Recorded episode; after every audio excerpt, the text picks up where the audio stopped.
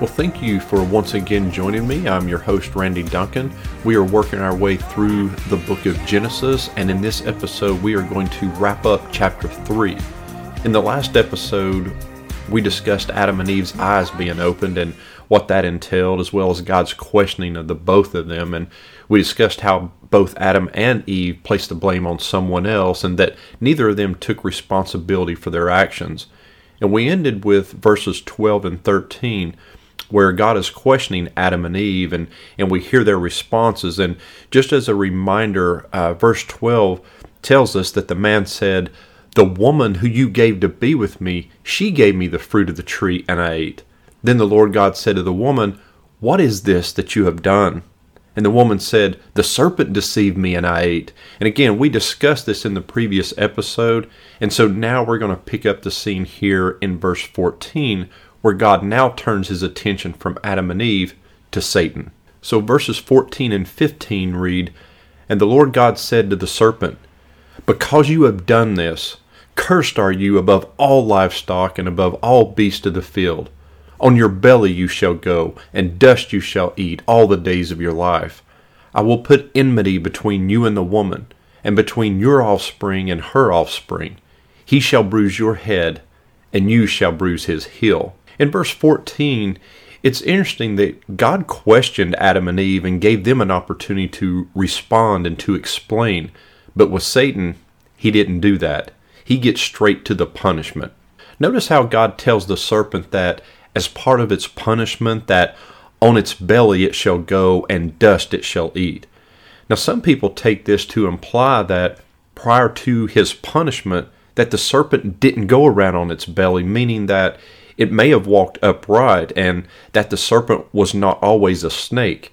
I mean, some even say that prior to this punishment, that the serpent was actually more like or more akin to a dragon, and they say that that's perhaps where we get tales and legends of dragons. But that phrase, you know, on your belly you shall go, and dust shall you eat. If we look at Psalm 44:25, it says that, "For our soul is bowed down to the dust, our bellies cling to the ground."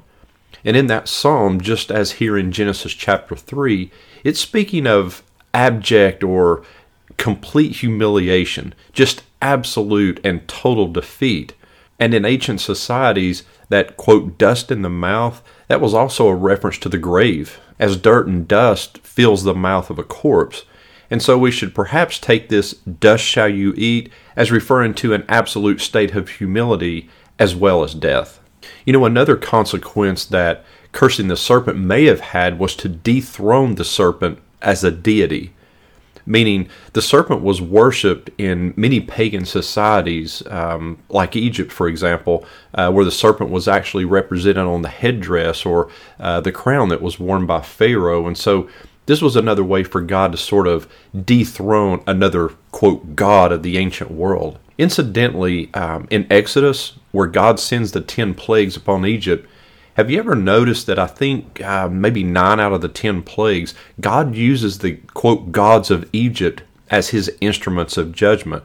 And so, what I mean is, for example, when we look at the diseased cattle, this was to demonstrate that the Egyptian gods associated with bulls and cows were, in fact, not gods. The same thing with the ninth plague, the, the darkness. It was to demonstrate that the Egyptian sun and moon gods were not God. Again, so if you look at the 10 plagues of Egypt, nine of them were associated with Egyptian nature gods. And all of that reinforces the idea taught in Genesis that God alone is God and that He alone created and rules over nature. So here, with the humiliation of the serpent, we see once again that God demystifies nature or an object of nature and removes it from an object of worship, humbling it to its rightful place in the created order, making the point, once again, that He is the one true God. Isaiah 45 5 says that I am the Lord, and there is no other. Besides me, there is no God. And that brings us to verse 15, one of the most discussed and perhaps one of the most important verses in all of Scripture. So I want to reread verse 15. Verse 15 says, And I will put enmity between you and the woman, and between your offspring and her offspring. He shall bruise your head, and you shall bruise his heel. Now, that word enmity, if you look it up in an English dictionary, it simply means to be actively opposed or hostile to someone.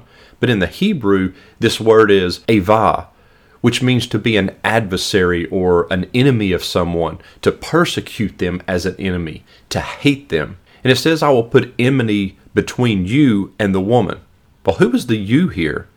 Remember who God is talking to here. He's talking to Satan. He's telling Satan that there will be ava, that hate between Satan and the woman. And between who else? Between his offspring and her offspring. And God tells Satan that he shall bruise your head and you shall bruise his heel. The he here is referring to the eventual offspring of the woman, and it's clearly a reference to the Messiah, which is Jesus Christ. And so here we have the plot of the rest of the Bible the battle between good and evil, between the offspring of the woman and the offspring of Satan. I mean, even though Christ will overcome Satan, as referenced by the bruise to the head, Christ also will be wounded, as referenced by the bruise to the heel. However, one of those is a fatal wound, the other one is not. You know, some people feel that the most important thought is not the ultimate victory that would come, but more so the long continued struggle that would ensue. And this is what we see in the rest of the Bible a long and continued struggle until at last God's word would come to fruition in the person and victory of Jesus Christ on the cross and his resurrection. In other words, the triumph of good over evil. So this verse describes two offspring or two descendants. Some of the Bible translations will say the seed of the woman, but it's describing, again, two descendants the descendants of Satan and the descendants of the woman. Humanity is now divided into two communities those who love God and the reprobate who love themselves. So, how do we identify who is who? Well, Jesus gave us a hint in John chapter 8 when he said, If God were your father, you would love me. And why do you not understand what I say? It's because you can't bear to hear my word. You are of your father, the devil, and your will is to do your father's desires. But because I tell you the truth, you don't believe me. Whosoever is of God hears the words of God. And the reason why you don't hear them is that you are not of God. Now, I would love to tell you that I could add to what Jesus said here and have some insight, and uh, you know, in order to make it more clear. But the reality is, I just can't. I can't make it any clearer than Jesus did right here in distinguishing the children of God from the children of Satan. So again, what's he saying? He's like, look, if if God were your father, you would love me. He says, Why don't you understand what I'm saying? It's because you can't bear to hear my word, because you are of your father, the devil, and your will is to do your father's desires. But because I tell you the truth, you don't believe me. The reason why you don't hear the word of God is because you are not of God. And the harsh reality is that every one of us has to determine for ourselves are we a child of God or not? Your family can't choose for you. Your friends can't choose for you. You have to make that decision for yourself. You know, John 1 tells us, But to all who receive Jesus, who believe in his name, he gave the right to become children of God.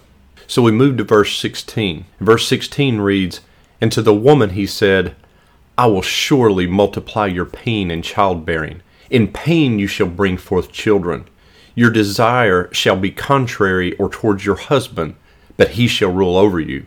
Notice here that God didn't tell Eve that he would cause pain during childbirth, but that he would multiply it, suggesting that childbirth would have involved some level of pain already.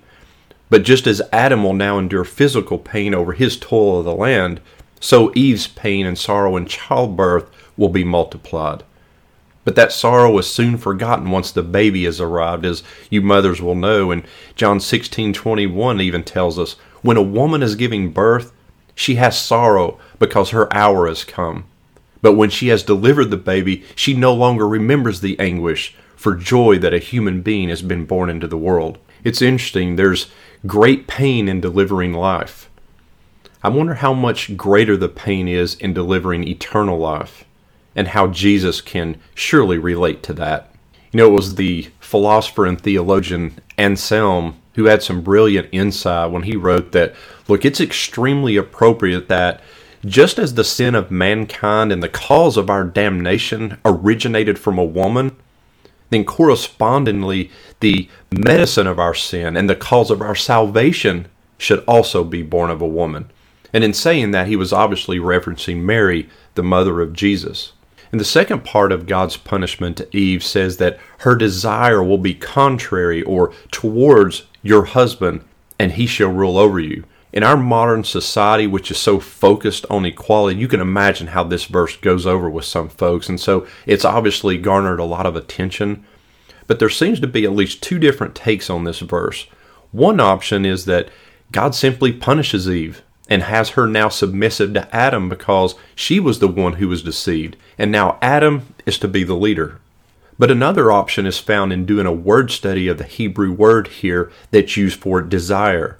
So when God tells Eve her desire will be to her husband, the problem is that this Hebrew word for desire is only used two other times in the entire Old Testament. But the bottom line is it can also suggest that a woman's desire which renders her dependent upon man, is her maternal instinct.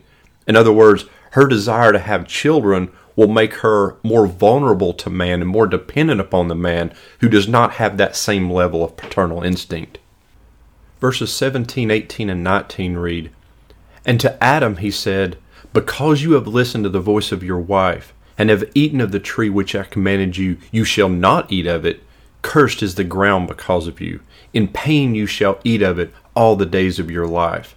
Thorns and thistles it shall bring forth for you, and you shall eat the plants of the field. By the sweat of your face you shall eat bread, till you return to the ground, for out of it you were taken. For you are dust, and to dust you shall return. So just as Eve will endure pain, so will Adam. The ground is now cursed, and only through pain will Adam eat of it. But what does it mean to say that the ground is now cursed? I mean, it doesn't mean that, you know, there was a hex or a spell put on it or anything. Think of it as simply being the opposite of being blessed by God. To be blessed is to be under God's protection or God's favor. So, the result of the ground being removed from God's blessing, it will now yield produce only through hard labor. So, even though food will still be available, it'll be much more difficult to produce. Thorns now become a symbol of the cursed ground. And it's interesting that before Jesus was crucified, while he was beaten and mocked, he had a crown of thorns placed on his head. You know, Paul tells us in Romans 8 that the creation itself will be set free from its bondage.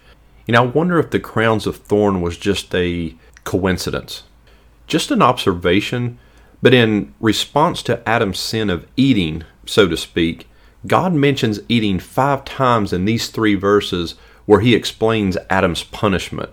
And so this is definitely one of those cases where the punishment seems to fit the crime.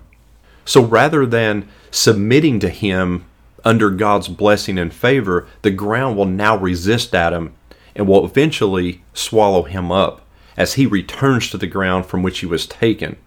For he is dust, and to dust he shall return, just like all of us will verses 20 and 21. And the man called his wife's name Eve, because she was the mother of all living. And the Lord God made for Adam and for his wife garments of skin and clothed them. So Adam names his wife Eve, which simply means life or life giver. And it tells us that Adam believed in the promise of God concerning the offspring of Eve. And that brings us to verse 21. It's one of my favorite in all of Scripture, and I'll, I'll show you why here in just a moment. So I'm going to read this verse again. And verse 21 says, And the Lord God made for Adam and for his wife garments of skin and clothed them. And this verse is one I think we need to pay special attention to because we can simply just read this, assume we know what's being communicated, and then we just pass right on by without understanding perhaps a deeper meaning. Now, there are a couple of ways to read and interpret this verse. The first way is the way that's probably employed by almost everyone who reads the verse, and that is that, look, God saw they were naked, made for them coats made out of animal skins to prepare them for the realities and the harsher environmental conditions that they were going to experience outside the garden. As well, it also provided them a remedy of sorts for their newly developed shame. That's it. Nothing more complicated going on here.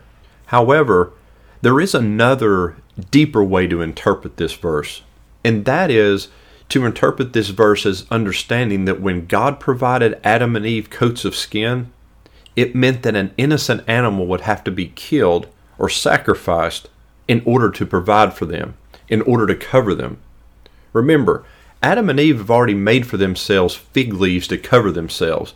So, from a shame due to their nakedness standpoint, they've already taken care of that. They've already covered themselves. But here, what do we see God doing? What does God do with their attempt to cover themselves? He dismisses it, He rejects it. If you don't get anything else out of this episode, I want you to pay special attention to this. God here is teaching Adam and Eve that it is only through the shedding of innocent blood that they would be adequately covered. And I'm going to say that again because I don't want you to miss it because I think it's extremely important.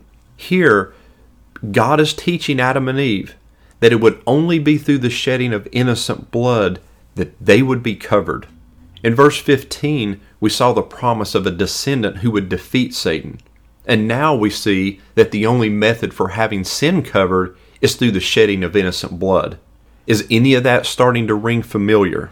And this is important to understand because, as I mentioned before, we may not have literal fig leaves today to try and cover our sin and our separation from God, but we certainly have our modern versions of fig leaves. We have a lot more options than Adam and Eve did. We've got our church attendance. We can volunteer and give our time and money. We can just try to be a good citizen, philanthropy, altruism of, of any sorts, and the list goes on. But we need to pay special attention to the lesson God is teaching us right here in the early parts of the very first book of the Bible.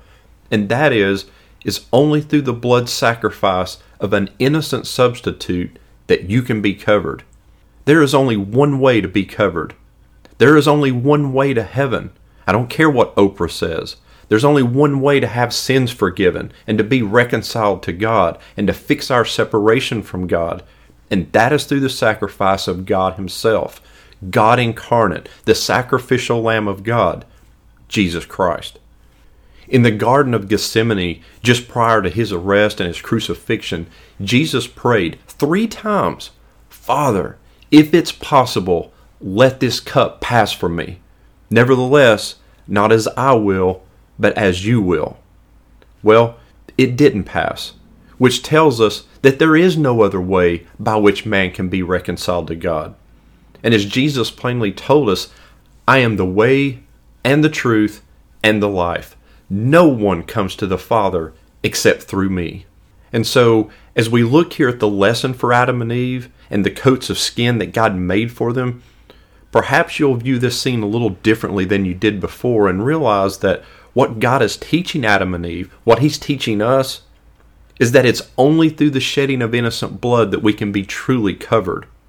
And this shedding of innocent blood, just like all the sacrifices and the foreshadowing that point to Christ throughout all the Old Testament, it's pointing us to the one who would shed his innocent blood on a wooden cross to cover you and I. His name is Jesus, and I pray that you know him. Verses 22 through 24 will wrap up this chapter. And 22 says, Then the Lord God said, Behold, the man has become like one of us in knowing good and evil. Now, lest he reach out his hand and take also of the tree of life and eat, and live forever. Therefore, the Lord God sent him out of the Garden of Eden to work the ground from which he was taken. He drove out the man and at the east of the Garden of Eden he placed a cherubim and a flaming sword that turned every way to guard the way to the tree of life. So God says, The man has become like one of us. One of us? Who's us? Some people believe that God, when he says us, is referring to himself and the heavenly host and the angels. But I believe that this is yet just another allusion to the Trinity the Father, the Son, and the Holy Spirit. And for what it's worth, early church fathers such as Augustine and Justin Martyr, they also took that view. If you remember back in Genesis chapter 1 verse 26, God said, "Let us make man in our own image." Well, who was the us there? God wasn't talking to the angels there. We aren't made in the image of angels. We're made in the image of God. So why did God drive Adam and Eve from the garden in the first place? Well, it tells us right here. so that they would not reach out their hand and take also of the tree of life and eat and live forever. You know, we're all so caught up sometimes with the tree of the knowledge of good and evil, which Adam and Eve ate from, that we forget about the other named tree in the garden, which was the tree of life. And the tree of life apparently would have enabled Adam and Eve to live forever. So, being banished from the Garden of Eden cuts off their access to the tree of life, which becomes, in essence, how their death penalty is carried out. In other words, without the antidote to aging, death becomes inevitable. But what we sometimes don't realize, however, I think, is that this was actually a blessing from God. I mean, God loved Adam and Eve too much to allow them to live forever in this new sinful state and be separated from Him. And God doesn't want you to live forever in your sinful state either. So here we see that death is both a judgment and a release from living in a state where we are separated from God. And it tells us that when God drove Adam and Eve out of the garden, he placed a cherubim and a flaming sword to guard the way to the tree of life. Now, cherubim are supernatural creatures. They're angels. They're a specific rank of angel. And they usually function as guardians of God's presence. They're seen flanking God's throne and some other places, but here they have the responsibility to prevent sinners from grasping at immortality. When Adam and Eve left the garden, seeing the cherubim guarding the way, there would be no doubt that they could not get back to the tree of life and live forever. I want to leave you with this thought. It's been suggested that when Adam and Eve looked back, they would have looked back on a bloody sacrifice that their covering required.